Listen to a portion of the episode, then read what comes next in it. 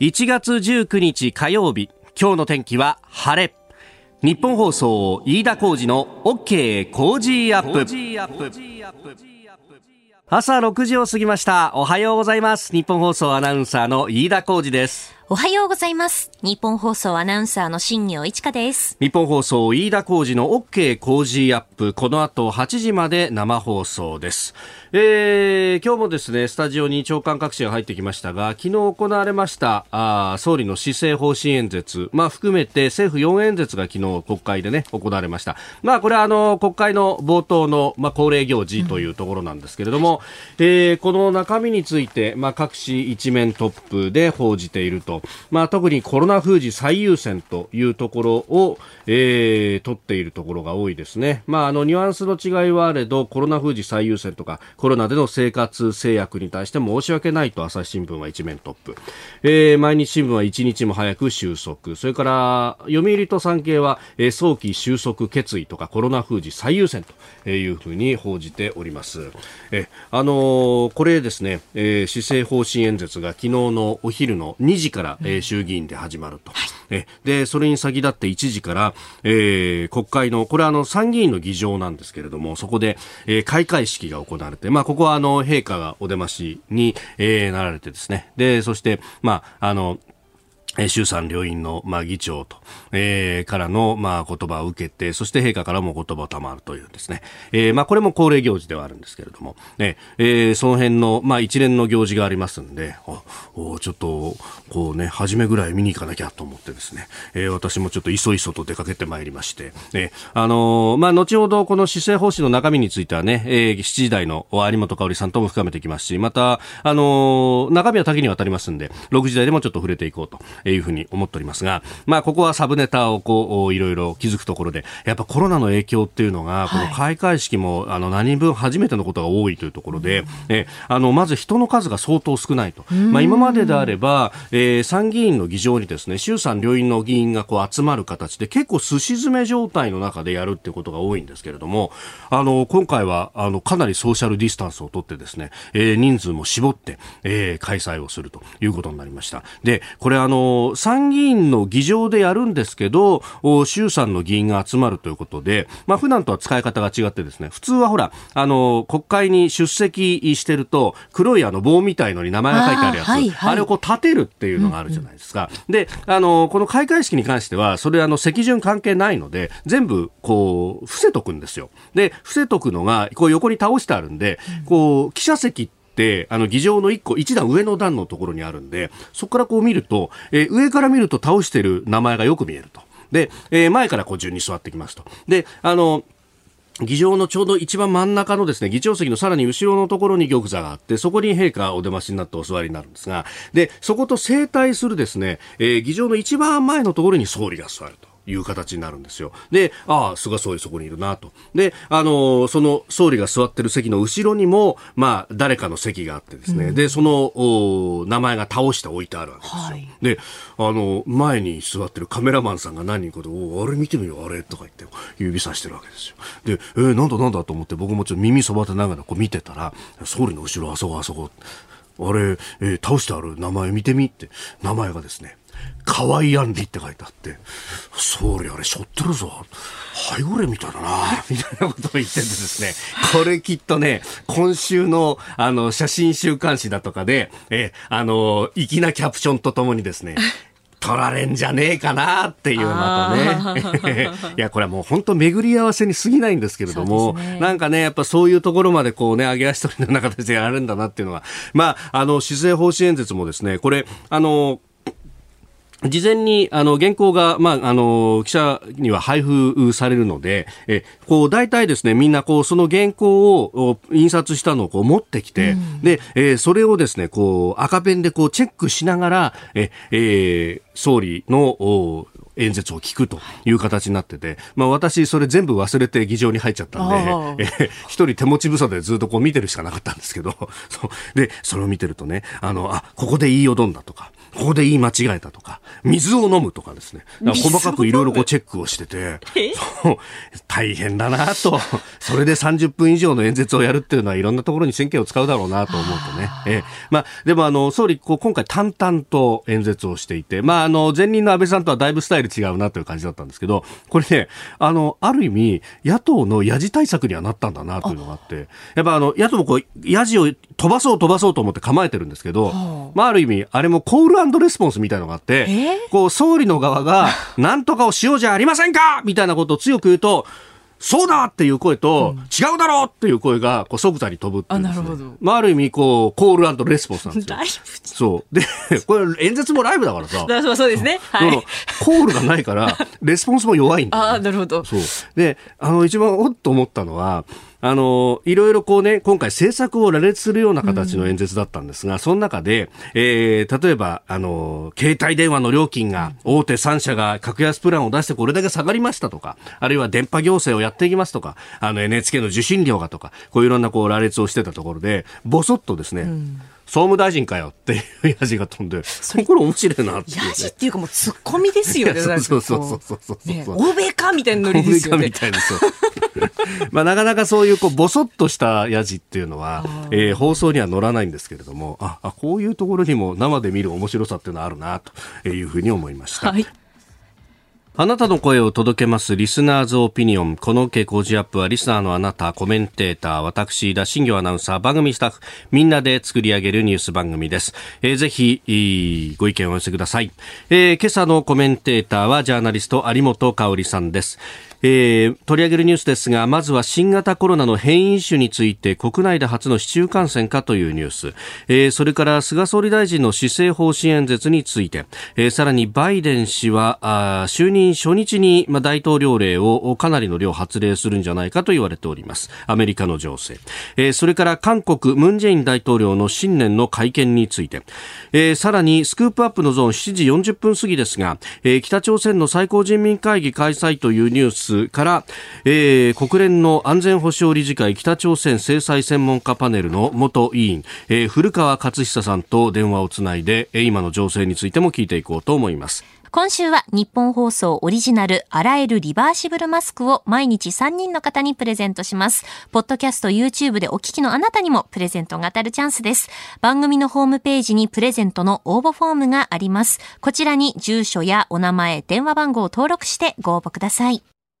ここが気になるであります、えー、施政方針演説その内容について、えー、新聞各紙などなど、えー、かなりね、えー、私服を取って、えー、この解説というのをやっておりますけれども、まあ、このコロナの対策特に経済についてっていうところはですね私非常にこう注目しているというかこれ、えー、早急に手を打たなきゃっていうところだと思うんですが、えー、そこで気になるのはですねこれ一番最後のところで、えーえー、菅総理が、まあ、自分の政治の師として仰ぐ梶山清六当時の官房長官、えー、から初当選の時に2つのことを言われたというエピソードを紹介しておりました。それをご自身の心情としてきたというふうに、ね、紹介していまして、えー、その部分を読み上げますと1つは今後は右肩上がりの高度経済成長時代と違って少子高齢化と人口減少が進み経済はデフレとなる。お前はそういう大変な時代に政治家になった。その中で国民に負担をお願いする政策も必要になる。その必要性を国民に説明し理解してもらわなければならない。もう一つは日本は戦後の荒廃から国民の努力と政策でここまで経済発展を遂げてきた。しかし資源の乏しい日本にとってこれからがまさに正念場となる。国民の食いぶちを作っていくのがお前の仕事だと。いうふうに紹介しましてこれらの言葉を胸に国民のために働く内閣として全力を尽くしてまいります。ご清聴ありがとうございました。というふうに結んでいるわけなんですがここのところは非常にこう気になるところでして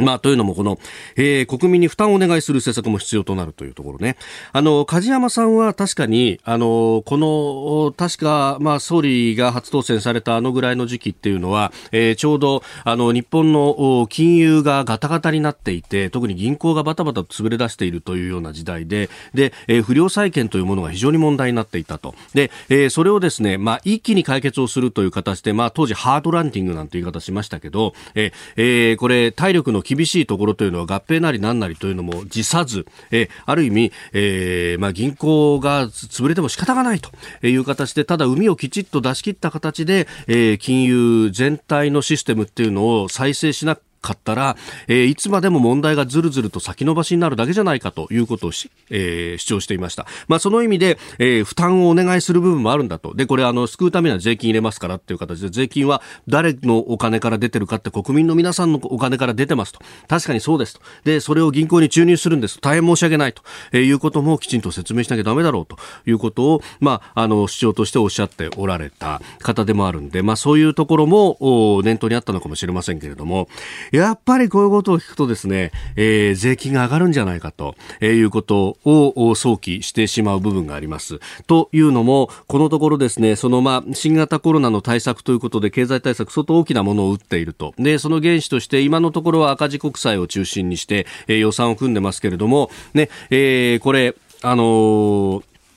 財政の健全化というものに非常に興味を持っていらっしゃる、えー、新聞各紙の経済欄であったりとか、あるいは、えー、そうした主張の経済学者さん、エコノミストさんなどがですね、えー、もうすでに、えー、コロナ増税とか、コロナ税みたいなものを言い出してると。要するにこれはあの、間もなく10年になりますが、あの震災の当時のことを思い出してみるとですね、えー、震災の復興は、えー、みんなで分かち合わなければいけないけませんなんていう、ね、えー、美名のもとにですね、えー、復興増税というものをやったと。ね、えー、あの時住民税だとか所得税だとかが、まあ、あの、期間限定ということではありましたけれども、増税されたというのがありました。で、あの結果どうなったかというと、えー、消費が落ち込んだためにですね、日本経済全体が落ち込んで、で、えー、そのために、えー、被災地が一生懸命物を作って、じゃあ全日本に、日本中にこう売ってね、で、えー、それで経済を立て直そうと思ったら、誰も買ってくれないと。そりゃそうですよ。えー、税金で持ってかれてんだから誰でも買おうと思ったってお財布に金がないっていうね。ええ。ー、だから今やったらダメだろうっていうことを証拠にもなくまたやろうとしてんのかっていうのが非常に心配されるんですが、心配されるところへ来てこの発言があると、あれ？っていうふうにですね、まあ、あのー、当座、今は経済対策やってますんで、えー、経済対策をきちんと、そして、あのー、さらに必要とあればですね、第4次補正も打っていただいて、と、その上でですね、え、えー、まあ、増税というのはできりゃ、これ、経済成長によってペイできりゃ、それが一番いいと思いますし、よくよく、えー、お考えいただかないと、それがダイレクトに支持率にも跳ね返ってくるということにならないかな、ということがあります。で、あの、河野ね、えー、大臣の発言というのが昨日あたりから、まあ週末あたりからですね、その、えーえー、オリンピック・パラリンピックどうなるみたいな話の中で、えー、いろいろと取り沙汰されてますけれども、あれ、あの、ロイターの、おまあ、えー、インターネット上の、まあ、ウェビナーというですね、えー、国際会議の中でのインタビューでの発言だったそうなんですけれども、あそこでですね、オリンピック・パラリンピックの話ばかりが取り上げられてますけれども、あの中で必要なら追加経済対策だって辞さないと、第4次補正もやるんだということをですね、実は河野さんは、えー、おっしゃっていて、えー、ロイターそこも打ってるんですけれども、えー、それをきちんと引用しているメディアっていうのが、私は過分にして聞かないなというところがあって、ええー、これ、あの、内閣の中でこういうことを言い出出している人がいるっていうのはですね、もっともっと報じられていいんじゃないかと、経済を殺すことはできないというふうにですね、おっしゃっています。まさにその通りだと、えー、私は思います。ワクチンもそうですけれども、河野大臣、ここも頑張っていただきたいなと、えー、私は強く思っているところです。えー、そしてあなたの声を届けますリスナーズオピニオンです。国会についてっていうのもねメールやツイッターで様々いただいております、えー、特にまああの上げ足取りもいい加減にした方がいいんじゃないの？というようなですね、えあのーご意見はたくさん、えー、いただいておりますが、えー、こちら昭和男さん横浜神奈川区の方です。感染者急増の中で国会が始まりました。新型コロナ対策は与野党が一致団結して協力し合う時なんじゃないでしょうか、えー、そうした強い行動と強いメッセージを国民に示す必要があると思いますと。まあなんかね、あのー、ちょっと今気が立ってるところなんかもあって、俺たちこんなに我慢してるのにっていうのがね、えー、まあベクトルが、えー、他の一般市民に向かえば自粛警察になるし、で、えー、一方で、えー、国会議員の人たちの、まあ一挙手一投足とも見られてると、えー、えー、解禁破って SNS に乗っけちゃうような人がいたりとか、あるいは俺たちはコールレスポンスできずに拍手でやってるのにライブとか言っても、うん、なんで国会議員のヤジだけが許されるんだだとかですね。まあそういう不満はまさにごもっともというところで、で、それこそ、去年あたりに話題になった、もうちょっと前から話題になったかな、理科に冠を正さずという言葉もあるようにですね、このタイミングというのは皆さんの、その一挙手一投足がまさに、えー、注目されている。そしてその注目というものが、えー、今年あるとされている選挙にも跳ね返ってくるんじゃないかと、私、かように思うところでございます。ここが気になるプラスで、えー、あります。あの施政方針演説について、まあ、各紙ですね、一面から、まあ、あ3面の総合面だとかね、2面3面にわたって、そして中の方にはあ全文が載っていたりなんかもしますが、えー、産経はやっぱり厳しいですね。えー、3面の総合面にこうあります。首相、対中踏み込み甘く、尖閣触れず課題解決へ連携と。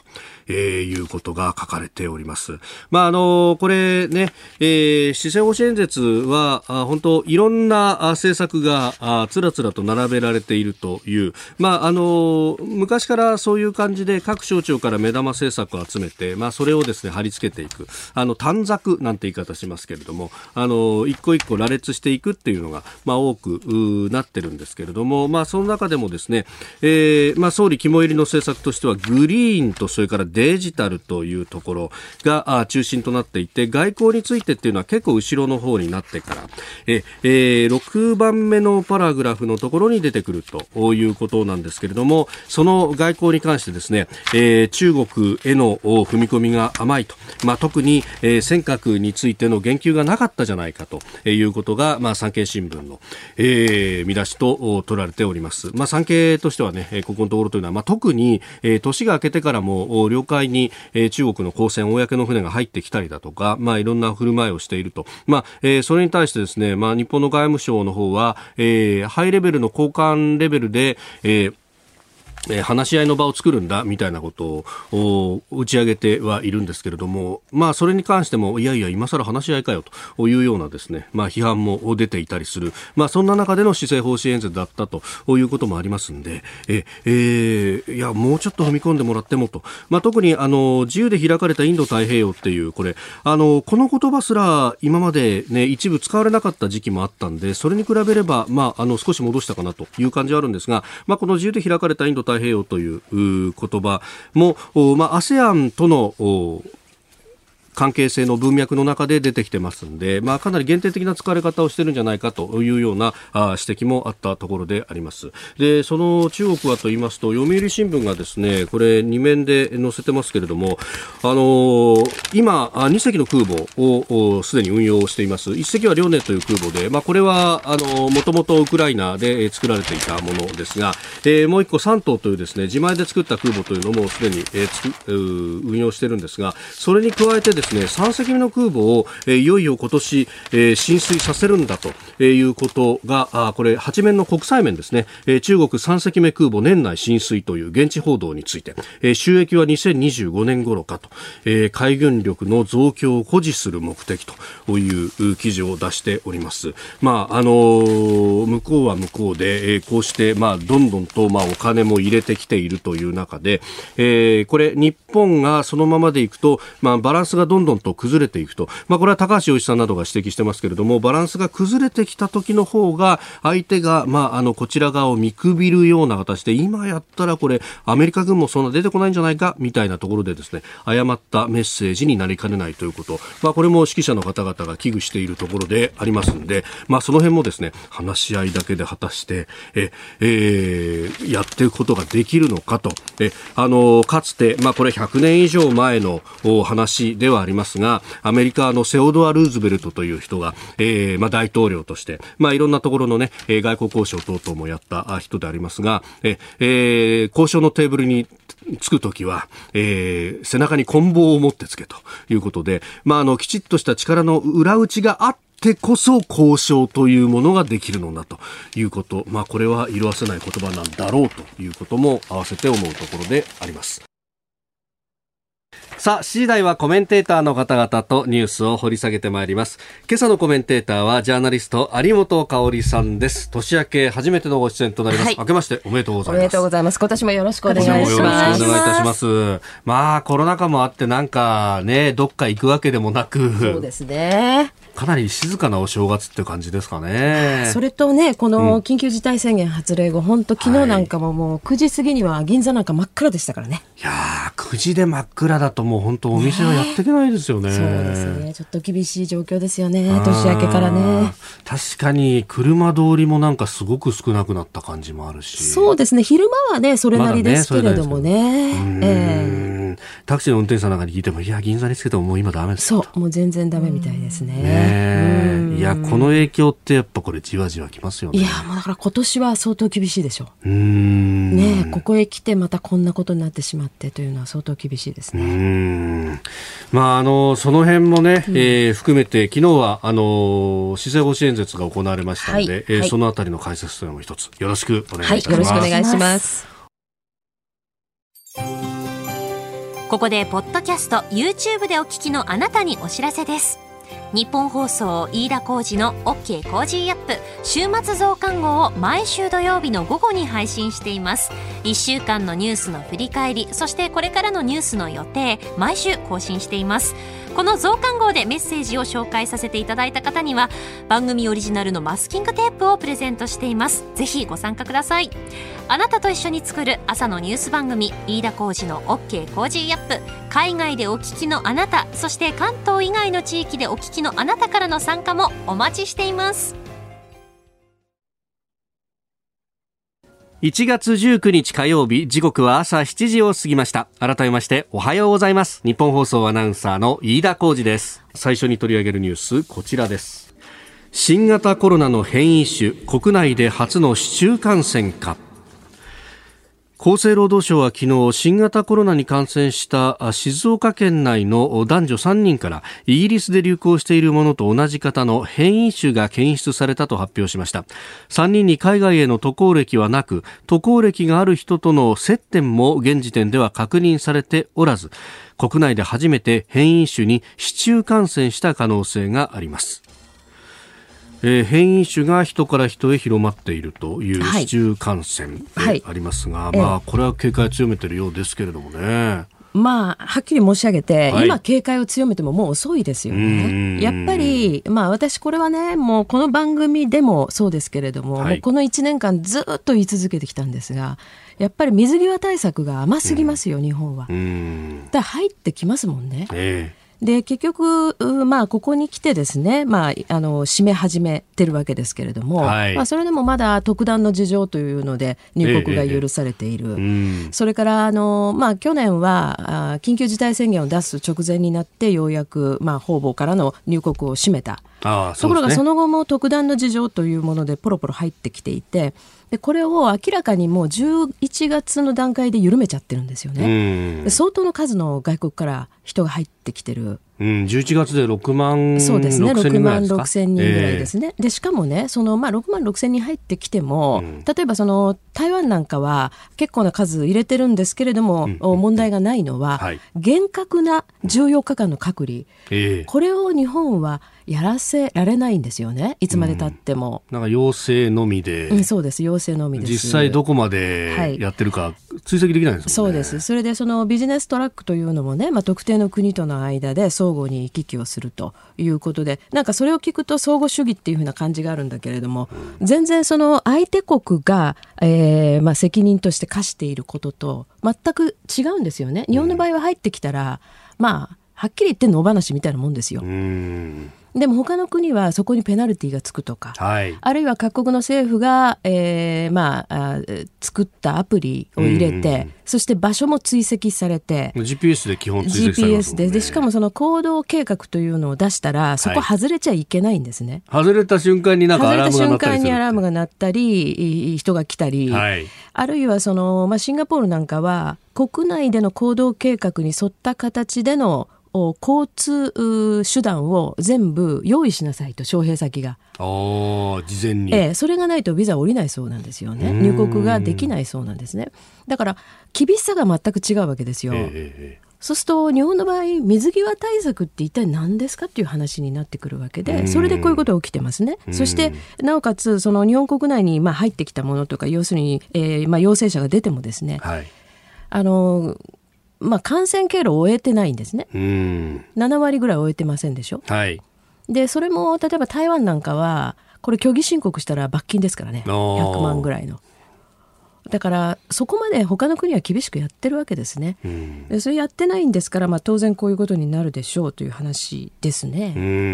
まあねこの国会でようやくその一部の部分に関しては特措法で、はい、っていう話ですが、えー、まあ、行動を全部終えるようなものにするわけでもなく。なく。で、やはりねその今、まあちょっと別のね、話ですけれども、この先ほど飲食店がって話あったじゃないですか。はい、で、飲食店のその時短営業を守らなかったところにペナルティーを課すと言って、まあそれ自民党了承したって言ってるんですけれども、そうですね。順番違うと思いますよね。うん。何か GoTo を狙い撃ち、飲食店狙い撃ち、うん、飲食店狙い撃ち。でも、そこは違うでしょうと。うん感染拡大は基本的には個々の人の動きによって起こるっていう、はい、起こる。それから外来で流入流入させないっていうことですよね。基本の木ですよね。だからどうしてなのかわからないんですけど、まあ、菅総理はその経済を止めたくないっていうお考えだったと聞いてるんですが、はい、ちょっと優先順位が違うと思いますね、まあ、今回もこれ緊急事態宣言2月7日までとなってますけど、今のところは、はい、これ今年は春節遅く始まるんですよね、えー、っと2月の11日ですかね、ね、そうですね。そうすると7日でもし終わるということになるね、でそれと同時にこの開けるという話になればまた同じことでで国民にだけ自粛しろというわけでしょ？この悪循環繰り返して一体どこに着地させたいのか全く見えないですね。おはようニュースネットワーク。取り上げるニュースはこちらです。菅総理就任後初の施政方針演説。これまで1年近くの戦いの経験に基づき効果的な対象に徹底的な対策を行っております。飲食店については、協力金を180万円まで引き上げ、20時までの営業時間の短縮を徹底をします。こうした対策により、感染を抑え込み、減少傾向に転じさせます。緊急事態宣言のレベルとする、いわゆるステージ4を早急に脱却いたします。昨日通常国会が召集され菅総理大臣は衆参両院の本会議で就任後初の施政方針演説に臨みました。菅総理は新型コロナについてこの戦いの最前線に立ち難局を乗り越えていく決意だと表明。また夏の東京オリンピック・パラリンピックの開催については改めて決意を示しました。えー、20日、明日からですね、はい、えー、各党の代表質問が行われ与野党の論戦スタートとなります。うんまあ、あのいろんな政策をこうわーっとこう並べるような形の演説とありました、えー、はい、さん気になるところはい。あの6時台にね、はい、飯田さんがおっしゃってたように、まあ、この施政方針演説というのは1年間こういうことをやりますよというのを短冊的に、えー、並べるものだとい。うふうにおっしゃっていて、はい、で私はですねちょっと気になったので、えー、1年前、はい。安倍政権の時の施政方針演説と比べてみました。で、あのーうんまあ、もちろんですね機械的に比べちゃうとね、はい、例えば機械でパンとこうかけた場合は、うんうん、同じ単語が結構出てくるんですよ。もちろんね。はい、でじゃあその安倍政権から菅政権に引き継がれてでもちろん。基本路線は引き継がれてるんだと言うんですけれども、はい、私はねこれほど似て非なる施政方針演説はないなというふうに実は結構驚きました。というのは我々は機械じゃないのでねやっぱり文章を文章として文脈として読むじゃないですか。はい、これ文脈として読んだら、ええ、まあ、私もその文章を書く仕事をしてるもんですからこんなに違う文章はないんですね。でそれはどういうことかというと一つはですね安倍さんの場合はストーリーを持ってきてるんです。ええええ例えば、どこそこの誰それさんが、うん。あのこういう農業で成功してっていうなんか成功事例。つまりそのロールモデルっていうんでしょうかね、うん。そういう人を登場させたりなんかして結局自分たちが今この施策をやって目指そうとするのは何なんだっていうことを最初に言うんですよ。うん。そこから具体的な短冊に入っていくんですね。はい。それが菅さんの場合は特にない。うん。それと、まあ、あの、ちょっとですね、その、まあ、いろんな新型コロナとかでね、いろんな言いたいことあるんですけれども、はい。あの、あえてね、えー例えば外交の部分で、ん。はい。えーやはり飯田さんもおっしゃってたようにその中国への踏み込みが足りないというようなことを、あのまあ産経なんかも厳しく書いてる、うん。まあ、それももちろんそうなんですけどね、はい。私非常にこれ重要なことだなと思ったのはええ。去年はですね、積極的平和主義っていうのを言ってるんですよ。これはまあ安倍政権の外交のキーワードだったんですね。はい。でこの積極的平和主義という主義を受ける形でうんうんあのまあ、インド太平洋例えば4カ国あの、はい。クワッドですね。ああいう枠組みで受けますよっていうことになってるんです、うん。そういうストーリーが外されちゃってこと今回何が入ってるかっていうと多国間主義って言ってるんですね。え。これはねやっぱり外交方針がだいぶ過去に戻っちゃったっていう印象を受けます。だから、はい実はねそのさっき言いましたように例えば機械で検索したら同じような単語は散りばめられてるんだけど、はい実は全然違うものになってる。似て非なるものに、はい。確かに多国間主義というふうに言うと、まあこれはね、えー言葉としては確かに、まあ、あの誰も反対はできない言葉はい。ではありますが、そうです。一方でじゃああのどこの地域に重みをつけるとかそういうことはない。ないわけですね。うん。でまあこの戦後のね多国間主義っていうのは要するに戦勝国であるアメリカが中心になって、はい。まあ例えば国連だとか世界銀行、うん。あるいはそのお IMF、はい。ああいうものを設立して、まあ多くの国々一緒にそこ入りなさいというつまり戦後レジウムの中でやってきてることなんですようね。ん。その単語をあえて今持ってくるっていうことはあそこにまた戻っちゃうのと。うん。戦後レジウムからは脱却しないんですかと、まあ、ちょっとそういう因縁めいてるけど ね、因縁つけてるみたいですけど、そういうこと言いたくなるのとね、それからやっぱりアメリカがバイデン政権になるということを、はいちょっと意識しすぎじゃないですかねという感じしますよね。あーまあ、バイデンさんも確かに、まあ、同盟国重視とか、はいまあ、ええ多国間主義というようなことは言ってますよね。ええその辺に対応ですか、これは。じゃないかなというふうになんかだいぶ忖度してんじゃないかなというふうに見えましたね。まあ、グリーンとかその辺がね表に出てくるあたりも。そうそう、それも似てますよ。で、このグリーンもね、あのー結局、外資も呼び込むって言ってるでしょ？ああ、そうですね。だけどこのグリーン、ンっていうのは環境政策と言ってるけれども、環境というのはよいうよりもねこれ結構インフラに直結する産業分野ですよね。はい。そこにね外資を呼び込むっていうのは非常にリスクがあって、うんあの去年でしたかね確かその中国人のと投資家が日本でえ太陽光発電をやっていて30億ぐらいのお脱税ですね、えーこれありましたよね。はい。でこの人は5社ぐらいの、えーまあ、5箇所ぐらいの要するに太陽光発電をやっていうるん。でこのね、はい。電力分野にどんどんどんどんねこういう形で外資が入ってくるっていうのはちょっと私はあんまりうん。喜ばしいことと思えませんね。まあ、表向きは日本の企業となっていても、うん。そこに資本関係として入ってくるみたいなのって、これあの、土地の買収に関しても、はいはいそういうこうペペーパー的なフロント企業が、うん。えー土地を買うっていうのもはい。含めて規制する方法みたいなものを、うん。でようやくこう議論してきてるところですけれども、まあそれもねもう今更ここまで遅くなっちゃったら神業的なことはできないんですけどね、ただすでに買われちゃったものはえーこのせあのクリーンなあグリーンですか？のはい。政策を進めていくんであれば、ん。まず最初にどこに歯止めをかけるかっていうことを決めてほしいんですね、うん。進める一方ではなくて、うん。アクセル一方ではなくてブレーキはどこで踏むんですかっていう話です、それともう一つちょっとねあの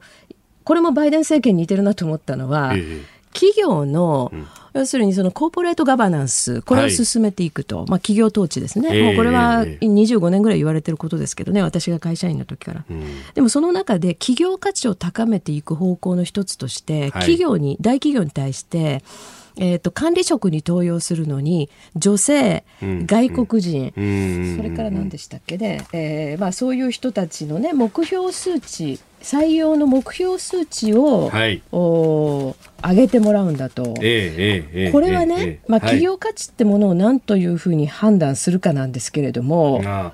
えー、役員の3分の1以上独独立社外取締役とし、ね、女性外国人中途採用者の管理職への登用について目標の公表を求めることとします、はい、目標公表しろって言ってるわけでしょ、はい、だからそういう枠をはめるというのはまあ、あのバイデン政権がね、ずいぶんその属性の、例えば女性とか人種とか、多様性だけ、まあ、バッと揃えましたよって言ってるのと同じみたいな感じでね。で、まあ、その行政と、また企業っていうのは違うわけで、企業まさに適材適所でなければ、負けちゃいますよ競争に。だから企業価値っていうのは確かに競争力だけじゃないかもしれないけれども、はい、競争力持てなかったらまず話になりませんからね。そんな足かせを企業にはめるということが私は政府としてやっていいっていうかどうしてそこに行くんだろうというね、コーポレートガバナンスを、まあ、仮に強化するとしても、もっと別のことがあると思いますよ。うん、まあ、これ、こうやって、まあ、ある意味こう、目立つ属性のある人たちはこう、ピックアップされるところはあるんですが、まあ、大多数のコツコツやってるサラリーマンみたいな人は、じゃあ、これ、一生ピックされないのか、だそのその不満って、多分そのあの白人で一生懸命やってきた、今までアメリカ支えてきた俺らがないがしろにされてるんじゃないかって不満と通じるものが。通じるものがありますよね。まあ、その辺で、えー、次のニュースはバイデン政権についてというところなんですが、時間限られますけれども大統領令をガンガン出して、うん、就任初日からやっていくぞというようなことが出てきておりますが、ね、はい、だからこれもね要するにトランプ政権でやったことを全部逆戻ししようという話なんですよね。で、まあ、これも多様性、まあ、バイデン流多様性みたいなことをいろいろ言っていたり、はい、あるいはその移民の、ね、不法移民に、えー、市民権を与えるとかですねいろんなことを言ってるんですけれども、はい、私一番懸念するのは、うん最低賃金を15ドルまで引き上げるって言ってるじゃないですか。あ全米で最低賃金引き上げ。はい。こんなことやったらえらいことになっちゃうでしょう。まあ、企業経営としてはかなり厳しくなるという、ね、そうですね。ですから製造現場なんかは、外へ出てきますよね。また。ええ、また。で、トランプ政権は、この、はい、えっ、ー、と、コロナがある前まで、失業率はまあ最史上最低、うんうん、つまり失業者が非常に少なくなっていた、それから、えー、まあ新たな雇用っていうのをものすごい増やしたわけですけど、まあ、単純に全体として、ね、雇用を増やしたっていうことよりも、うん、一番私特筆すべきは歴代政権でほとんどできなかったんですけどね製造業分野での雇用を増やしてるんですよ。これは大きいですよね。これ多分全部逆に戻りますね。でじゃあその工場どこに移すんですかって言ったら、まあ、当然メキシコとかっていう話もあるけれど、はい、やっぱりまた中国でしょう。うん、ですからその安全保障の部分でね、はい、一応そのトランプ政権がやったことがあまあくさびになっていてそんなにバイデンさんも親中にはいかないなんていう人いるけれど、うん、いやいやもう経済の分野でねどんどん中国にまたアメリカの富が流れていくという危険性があるわけですよね。その方が怖いですね、はい、これは。続いて教えてニュースキーワードです。韓国のムン・ジェイン大統領の新年会見。韓国のムン・ジェイン大統領は昨日の新年の記者会見の中でいわゆる元徴用工訴訟をめぐって日本企業の韓国内資産を売却する現金化について日韓関係において望ましいとは思わないと述べました。また、ソウル中央地裁が今月8日、日本政府に元慰安婦らの、えー、らへの賠償を命じる判決を言い渡したことについて、えー、正直少し困惑したのは事実だと述べました。えー、その上で、慰安婦問題をめぐる2015年末の日韓合意は政府間の公式合意とも述べております。もうなんか苦笑という感じ言うことがないですよね。少し困惑したとか、よく言いますよね。だってほとんどこの人の手のものを送り込んでませんか？あの司法関係に。ええええええ、そういうことを言われますよね。そうですよ。まあ、実情の政治任用的な形にと。あの、まあ、この国がね、こうしたその国と国との約束を全く守らないということを、やはり日本政府は世界中にもっと広報すべきですね。はい、それでこの慰安婦問題に、うん、まあ、もう何度目か分かりません。再び三度と言いたいけど、もう何度目か分かんないぐらい火をつけていて、えー、そしてこれをね、世界中にまたあの例の慰安婦像を立てて、はい。日本がその、まあ、制度例ですね。強制連行して制度例にしたんだっていう、うん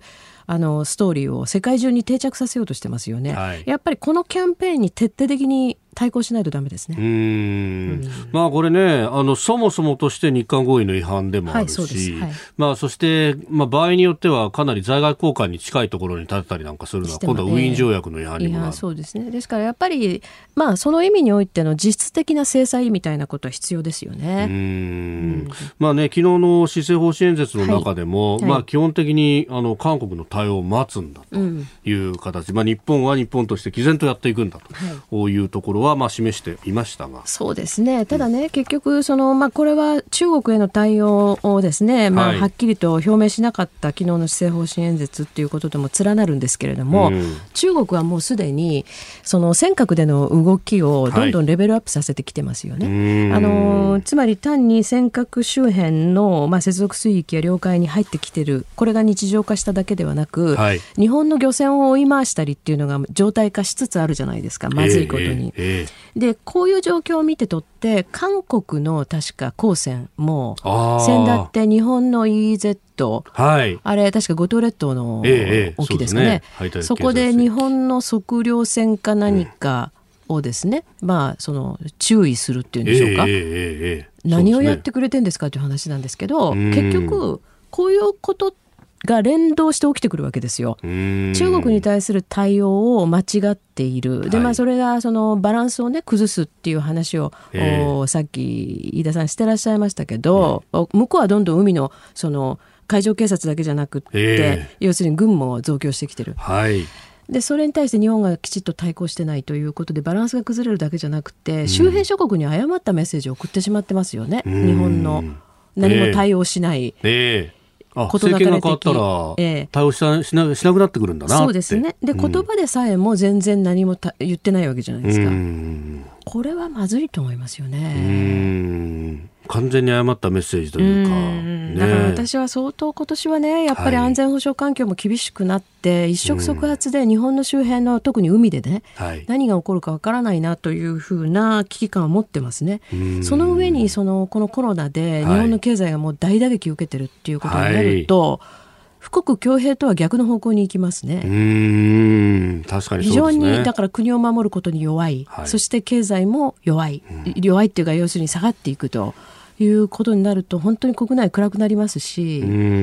まあ、オリンピックでねちょっと火がつけばいいですけれども、まあ、それもちょっと今分かんない状況ですからね。えーまあ、これね、もともちろんあの日本としては日韓請求権協定があり、はい、そして、はい、まあ、あのこの慰安婦の問題であるとか、うんはい、あるいは徴用工の、まあ、募集校の話ですけれども、うん、これも含めて、えー、最終的、不可逆的にもうこれは解決したものだと、はい、えー、なってると、まあ、その、まあ、ある意味の見返りとして、うん、えー、我々はあの当時、相当莫大なお金というものを、ね、支払ってるわけですよね。うん、だからあのただもうそういうことはね今更らいくら言ってもしょうがないわけですね。だから今この約束を守らない、はい、そして誤ったキャンペーンを世界中で展開していることに対して、やはりはっきりとそれはノーであると、でノーであるだけじゃなくって、はい、えー、だったらこうするよと。いうのを私はやっぱり見せるべきだと思いますね。もうそろそろ。これはあの対外広報というか、はいはい、まあ、あるいは、あれですか、あの、国際機関への、うん、えー、訴えかけ、提訴。提訴ね、まあ、それもありますけれどもね、うん、その、まあ、日本が国際広報の力を強めていかなきゃいけないというのはまずありますが、はい、やっぱりね、あの、事実上の仕返しですよ。向こうが嫌がることをやるってことだと思います。その勇気が政権側にあるかどうかですね。あええ、だからこれもね、まあ、先ほど飯田さんおっしゃってたように、外交というのは本来背中に棍棒を隠し持ってやらなきゃいけないんだと。はい、日本の場合そこが弱いわけですね。えー、だとすると、はい。つまり武力を用いないということは武力を用いる以外の全部のことをやらなきゃいけないってことでしょ。う。ですから、うん、はい、やっぱり相手に対してそういうことをやるんだったらこっちもね考えありますよということをきちっと示さないとこれは止まりませんわね。まああの去年一昨年あたりには、えー、その一部の半導体等々に使う製品の、うん、輸出基準の見直しというもの、うん、まあこれはどちらかというと北朝鮮にその物資が回ってるんじゃないかっていう、ね、そうでしたね。ありましたね、ところがあったので、はい。えー、やったというのはありましたが。はいまあ、あれはそのだからそういう明確な理由をねあの、捉えて別にその一連の歴史問題に対する制裁ではないんだということだったわけですけれども、うんまあ他にもいろいろあるんじゃないですかねその種のことというのは。で今もねやっぱりその北朝鮮にいろんなものがそれでも流れてるという話もあったり、はい、えー、瀬取りの話も決して消えてはいないわけですよね。ですからそういうところ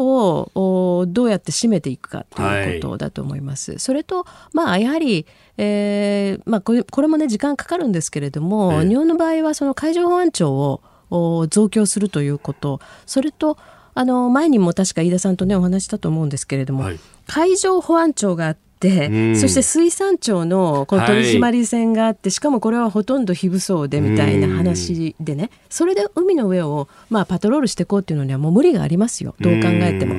ですから自衛隊とやっぱり海上保安庁これを一体化させて海の守りをどうするか、はい、でそこをまあ実行まで含めた形でえーまあ、それこそシームレスにやれる、この組織をやっぱり早急に作るべきじゃないでしょうかね。まあ、今は縦割りになっているものっていうのを横串刺さなきゃいけない、横串を刺さなきゃいけないと思いますね。続いて、ここだけニューススクープアップです。この時間、最後のニュースをスクープアップ北朝鮮最高人民会議開催。北朝鮮国営メディアは17日に最高人民会議が開かれ、閣僚人事や新たな経済5カ年計画など関連法案などを採択したと報じました。金正恩総書記は出席しなかったとみられております。ここへ来て北朝鮮が軍事パレードやったりだとか、ね、党大会だとか、うん、いろんなことを動いておりますが、はい、えー、えー、このあたりの動きについてですね、今日この時間は、えー、国連安全保障理事会北朝鮮制裁専門家パネル元委員の古川勝久さんと電話をつないで、えー、詳しく伺っていこうと思います。古川さんおはようございます。どうもおはようございます。よろしくお願いします。よろしくお願いします。あの、北朝鮮がこのところこう動いてきている矢に見えるんですが、古川さんご覧になってどうお感じですか、はい、そうですね。あの、この前の党大会では、あの、経済政策がもっぱら議論されてはいたんですが、はい、この核・ミサイル分野でも、相当にあの、核兵器を小型化、より軽量化して、また多弾頭化していくなど、えー、非常にあの大胆な野心的な計画が提示されてまして、えー、まさにこれを俺たちはできるんだぞということを軍事パレードで示したような、あのそういう意味では、やはり今後も北朝鮮が核兵器の進展を止めない、はい、えー、ここは日本にとって非常に懸念されるところだと思います。うん。あのトランプ政権とのこう間では、まあ、一定のこうパイプというものがありましたが、はい、これ、バイデン氏にこう変わると、まあ、このままの流れだと変わるということになりますが、これ、北朝鮮はどう反応しますか？あの、まあ、トランプ政権の時の米朝間のパイプというのは、キムえー、当時、まあ、委員長ですね、党のあの委員長、キム委員長とトランプ大統領の1対1のやり取りなんですね。はい、ですから、これあの、どこにもあのもう行きようもない、あのあまり意味のないパイプだったんです。あの今度、このバイデン政権があ、まあ、誕生するにあたって、あのまあ、まずバイデン政権は北朝鮮と向き合えるようにならなければいけません。えー、今、アメリカ国内は大変な状況です。えー、共和党、民主党の支持者の間の対立がひどい、さらに就任したらあの来年来月2月の5日には、まずあのロシアとの戦略核削減条約、はい、えー、これが執行され、これをなんとか延長させるべく交渉しなければいけない、えー、またイランの核問題というのもあります。ですからこういう問題をクリアしながらも、ちゃんと北朝鮮と向き合う、これが重要だと思います。一度向き合い始めたら、しっかりした北朝鮮との交渉を担いうる、そういう人材が揃っている、まあ、そういう政権になると思います、えー、スタジオには有本香さんもいらっしゃいます。おはようございます。よろしくお願いします。よろしくお願いします。あの今、まあ、アメリカの次の政権はまず北朝鮮と向き合うことだというふうにおっしゃいましたけれども、まあ、向き合いさえすれば、はいあまあ、いい成果が出ると、ただ、ちょっとやはりそのむしろ顔ぶれを見るとですねオバマ政権の時にこに戻っていくんじゃないかというような懸念もありまして、で、実際その、まあ、トランプさんの時も、こう、成果はなかなか望めなかったし、トップ同士のパイプだっていうところで逆に厳しい面もあったのかもしれませんけれども、でもこれはその次の政権、アメリカの次の政権というのが、本当にその制裁を緩めずに北朝鮮から何かを引き出すっていうことは可能なんでしょうか？あのまあ、まずですね、ええ、あの北朝鮮と話し合いさえすればいい成果が出るなどというあの、まあ、違法な交渉にはあのまずなり得ないだろうと思われます。すねはい、あのもう茨の道、非常にあの難しい国を相手にした交渉です。あのまあ、オバマ政権の時と今のそのバイデン政権の決定的な違いというのは、北朝鮮の核・ミサイル能力が圧倒的に向上した、ね、北朝鮮は今、アメリカ本土を狙える、はい、まあ、そういう核の、えー、攻撃能力を持っている。あのこれはもう明確に、えー、今のバイデン政権にとっても、えー、非常にプライオリティの高い脅威であることは間違いない。うんうん、あの問題はあのこれをどうやって抑え込むかということなんですね。はい、で今中国、ロシアが北朝鮮に対する制裁をもう緩めています。うん、えー、その中で北朝鮮は、まあ、今、コロナ対策で中朝国境を封鎖しているので、まあ、経済も非常にひどくなってますけれども、うん、またこの国境をちょっと緩めたら、あいろんな核・ミサイル関連物資の密輸が活性化します、で中国はそれを止めない、うん、えー、という状況の中でどうやって制裁をまず強化していくか、うん、その過程で、えー、まず北朝鮮側とパイプを作る、うん、そのためにはバイデン政権側も政府高官がまず任命されて着任しなければいけないですね。ですからまだやはりこれから数か月間が半年間、えー、そういうあの交渉を始めるための下準備が続くような可能性が、あの高いと思いますね。人事着任するのにも少し時間かかるかもしれませんものね。あのまあ、今回、トランプ大統領が敗北を認めなかったということで、えー、本来であれば、もうすでにとっくにあの閣僚人事のこのあの指名された人物の公聴会とかですね、議会における公聴会、はい、終わってなければいけないのが、全部あのずれ込んでるんですね。ですからこのやっぱり出だしのその失敗といいますか、これが後々どれぐらい大きくか、あの非常に懸念されるところだと思います、うん、そうすると北朝鮮としては、このタイムラグみたいなものを最大限利用して、どんどんこうプレッシャーを強めようとするということですか？あのまあ、CIA の分析に、アメリカの中央情報局の分析によりますと、はい、やはり北朝鮮のもう30年ぐらい対米交渉をずっとやってきてまして、うん、あのアメリカではもう大統領が4年ごとに変わってしまうので、えー、前の大統領と約束した内容は次の大統領に保護にされてしまうかもしれない、うん、だからできるだけ早く、えー、新しい政権が発足したら交渉を、まあ、始める、まあ、こあの始めるべきだ、まあ、こういうレッスンあの教訓を学んだというのがアメリカの CIA の、えー、分析です。うん、残念ながらですね、ただあの北朝鮮、今、やはりまだ、えー、コロナ対策、これが非常にあの厳しい状況ですので、あのまあ、コロナのまん延防止、これに対して一定の目処がつけられるかどうか、あのまあ、緩めてももう大丈夫だという確信をキム、えー、総書記自身が持てるかどうか、ここがまずは非常に大きな試金石になると思います。あのなかなかやはりあのこのコロナ対策の影響というのはですね、えー、北朝鮮の外交政策にも、えー、かなり大きな影響をしてはないかというふうに観察しています。それからその権力構造についてなんですが、今回、あの、総書記という、まあ、あの、ね、父親のキム・ジョンイル氏が持っていた肩書きを、まあ、ある意味、世襲する形になりましたが、これ、あの、権力構造が確立したから名乗るようになったんだ説と、むしろ、あの、親の意向を使わないと抑えられなかったんだ説がありますが、これ、古川さん、どうご覧になってますか？あの本当、まあ、いずれにもこの、ええ、あのいずれも正しいような気が私はしています。はい、あのいわばあのあのキム、え総書記自身、今回の党大会の演説の中でも、ですね、はい、現在、北朝鮮を取り巻く状況というのが、建国以来、最もあの厳しい状況にあるという、あの非常にあの厳しい見通しを示しています。あの明らかにこのコロナ対策、えー、あるいは昨年のこの自然災害による度重なるあの自然災害の打撃、それに加えて国連制裁、あのこの打撃は相当なものがあるんだろうと思います。ですから、やはりえー、父親および、えーまあ、あの祖父ですね、あの、はい、キム・イルソン氏も使っていた肩書きですが、まさにあの彼らのおこう権威、えーまあ、こういうものを借りてでも、やはり、えー、自分の、まあ、リーダーシップというものを、あるいは権威というものをしっかりと確立する必要性がある。であのもちろん彼はあ北朝鮮において唯一絶対のこの指導者ですので、はい、まあ、そういう意味ではあのリーダーシップそのものが強いので、えええー、まあ、なんて言いますか、あのこの総書記という敵を使ったから彼のリーダーシップが実践に変わるというものではないと思いますが、やはりいろんな派閥をこう彼ら競わせながら、えー、北朝鮮国内を管理する体制を取ってますので、はい、求心力を高める。という上で、もう借りれるものは父親、祖父の威厳でも何でも借りる、なるほど。やはりそういう立場なのは間違いないだろうと思います。うん。最後に、まあ、そんな情勢の中で日本としてやれることっていうのはどういうことですか？あのまずですね、これ、今回あの、北朝鮮のミサイルというのが、あ進歩を遂げている、この中で日本のこのミサイル防衛システム、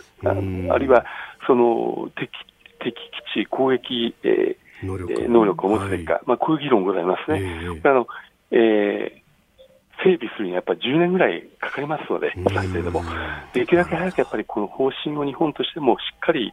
議論して決める必要がある。はい、加えて、対北朝鮮政策として、やはり、えー、日本がまずすべきはバイデン政権へのアプローチをしっかりと固めること。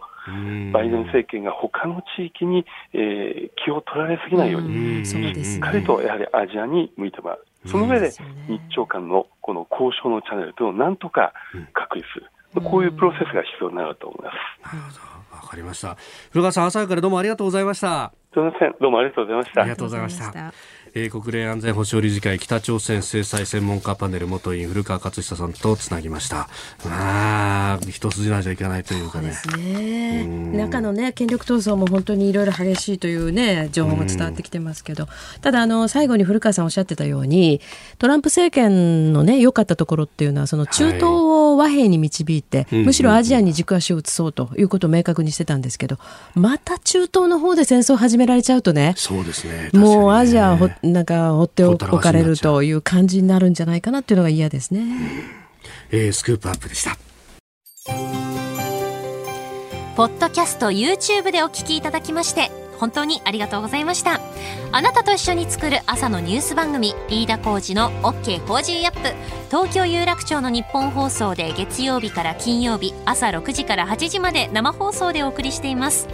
生放送を聞き逃したあなた。ぜひ radiko のタイムフリーサービスでニュース以外の医療スポーツエンタメなどの情報もぜひチェックしてみてください。さらにこの番組では公式ツイッターでも最新情報を配信中です。スタジオで撮影した写真などもアップしています。そしてもう一つ飯田浩二アナウンサーが「夕刊富士」で毎週火曜日に連載中。飯田浩二の「そこまで言うか」こちらもぜひチェックしてみてください。